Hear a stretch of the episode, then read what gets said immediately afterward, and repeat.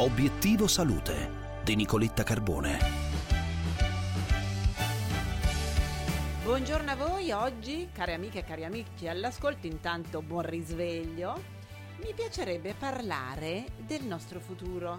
Proviamo ad immaginarci da qui a 10, 15, 20 anni come saremo.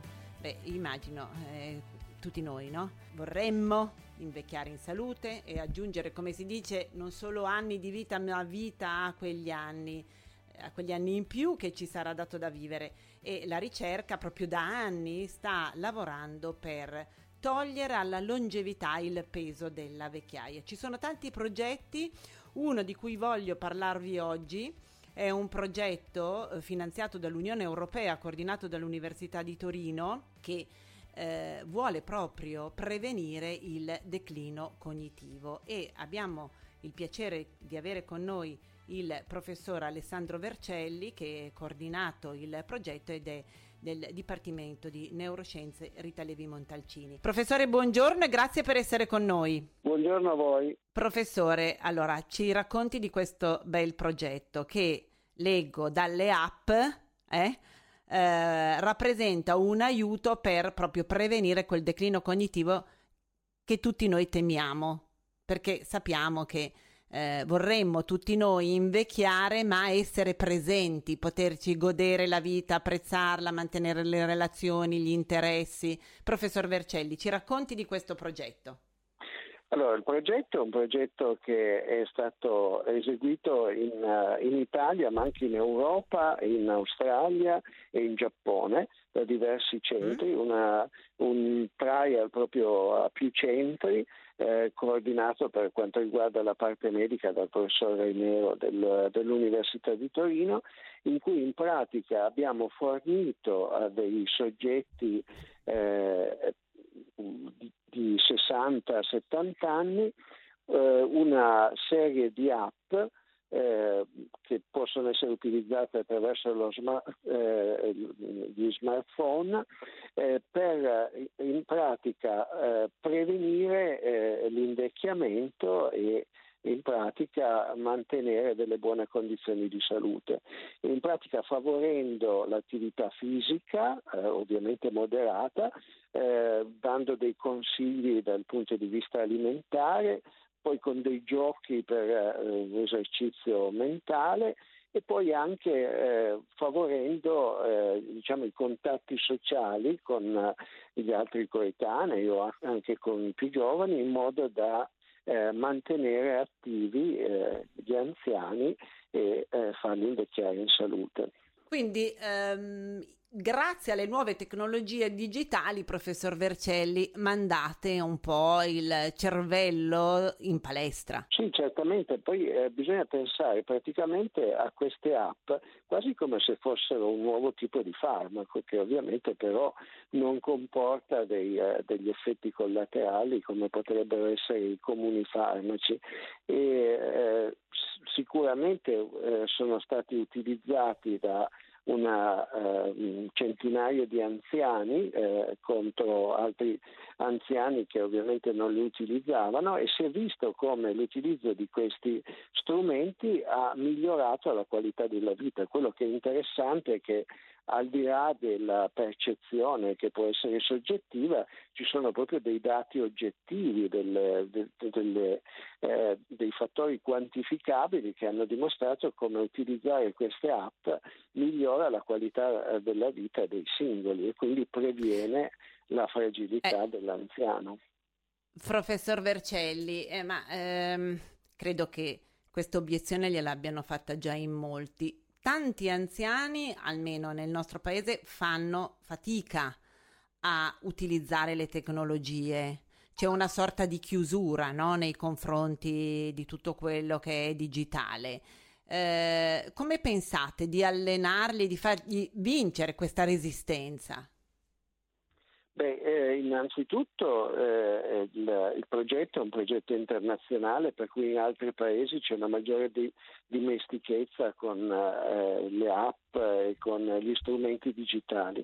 Poi in ogni caso noi eh, ovviamente facciamo dei progetti che eh, si svilupperanno nel futuro, nel senso che eh, per gli anziani è estremamente eh, importante fare una prevenzione, quindi non dobbiamo pensare eh, agli anziani di adesso, ma soprattutto agli anziani del prossimo futuro. Quindi noi che stiamo invecchiando possiamo incominciare mm. a invecchiare bene fin da giovani.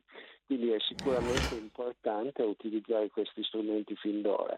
Poi alcuni anziani hanno già delle competenze digitali molto buone, abbiamo visto soprattutto nel, nel sesso femminile, e oltre a questo bisogna anche dire che bisogna essere capaci di rendere queste, queste app piacevoli e non diciamo un compito da fare, ma un qualcosa che vale la pena di fare proprio per divertirsi anche.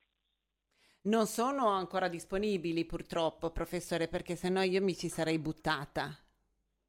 Ma eh, diciamo che per ora molte di queste cose sono sperimentali e il sì. progetto mira soprattutto a mettere insieme tutte queste app sperimentali.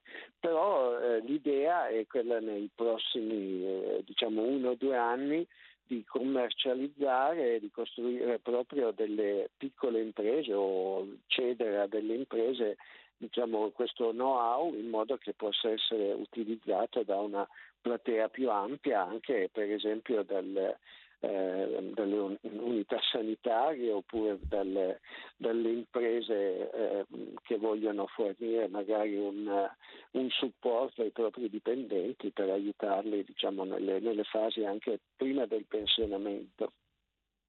Perché bisogna intervenire presto, vero professor Vercelli? Cioè il, un intervento precoce su più ambiti sembra essere la strada per prevenire e rallentare in modo significativo il declino cognitivo. Beh, infatti quello che si è visto è che tutti i farmaci che sono stati eh, tentati quando ormai c'è una diagnosi di demenza, anche eh, di demenza lieve o moderata, comunque hanno pochi effetti sulla eh, diciamo, progressione della malattia, mentre invece tutte le eh, diciamo, cure, anche non eh, propriamente farmacologiche, possono cambiare la curva di questa eh, progressione verso un invecchiamento diciamo, nella malattia e spostarla verso una situazione più sana per cui ovviamente eh, si previene l'invecchiamento patologico e si invecchia eh, in maniera eh, in salute e in forma attiva.